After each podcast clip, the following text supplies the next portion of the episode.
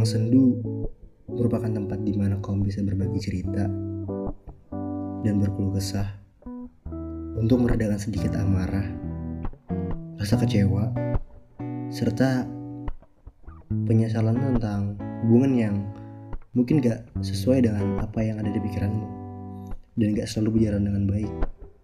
Selamat datang di Ruang Sendu.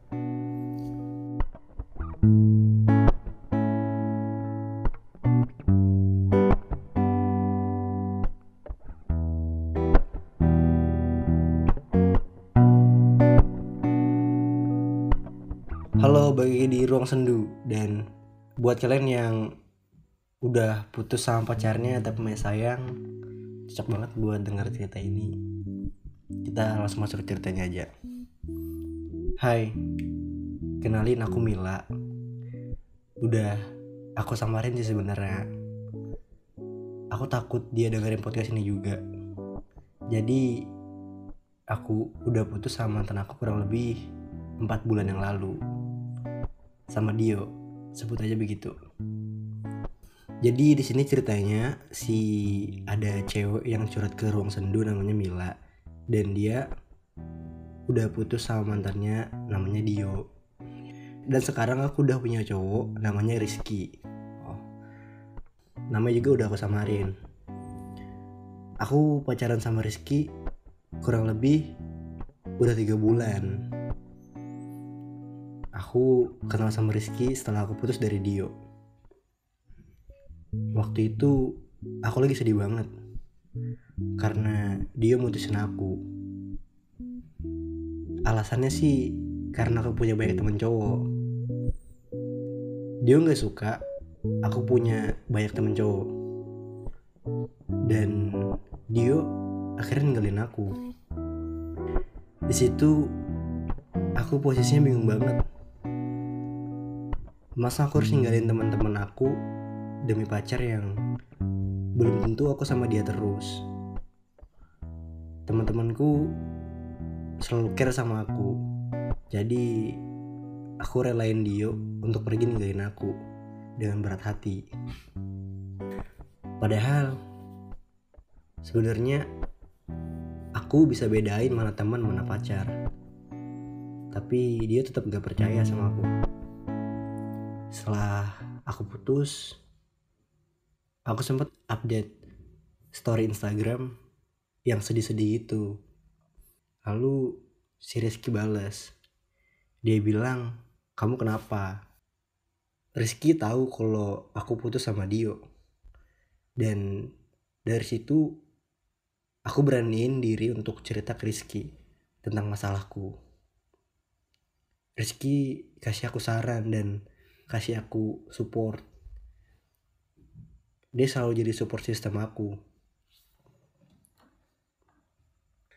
Selang dua minggu kita kenal Rizky ngajakin aku jalan buat makan di salah satu tempat makan. Aku nerima ajakan dia. Dia orangnya dewasa banget dan nyambung banget kalau diajak ngobrol. Ya satu frekuensi lah sama aku. Tapi aku belum berani buat buka hati lagi. Karena masa laluku yang sama Dio. Setiap hari kita saling kabar-kabaran gitu. Aku sibuk sama kuliahku dia juga sibuk sama kampus. Setelah sebulan kenal Rizky Rizky nembak aku aku bingung. Aku masih trauma sama hubungan dia yang lama. Selang waktu seminggu setelah aku pikir-pikir kayaknya Rizky emang terbaik buat aku.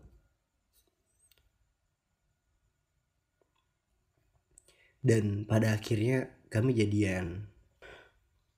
Hubungan kami awal-awal sih seru banget dia suka ngasih hadiah-hadiah kecil gitu yang bisa buat aku senang. Akhir-akhir ini Dio sering chat aku nanyain kabar. Aku rasa dia belum bisa move on dari aku. Jujur aku masih ada rasa sama Dio. Karena dia bisa pahamin apa yang aku mau. Dan dia selalu ada buat aku. Dan yang paling penting Dio juga udah kenal sama keluarga aku.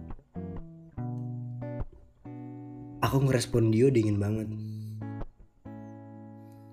Aku bingung kenapa dia baru datang pas aku udah punya cowok? Dio chat aku setiap hari. Dan bodohnya aku aku mulai baper sama Dio lagi. Sekarang aku bingung harus gimana. Selang waktu berjalan hubungan aku sama Rizky gak ada masalah apa-apa. Rizky gak pernah mempermasalahkan aku punya banyak teman cowok. Dia pernah bilang ke aku, gak apa-apa kamu punya teman cowok, yang penting gak lebih dari teman. Di sini aku mikir, dia dulu pernah bikin aku sedih, dan dia nggak bisa nerima aku kalau aku punya banyak teman cowok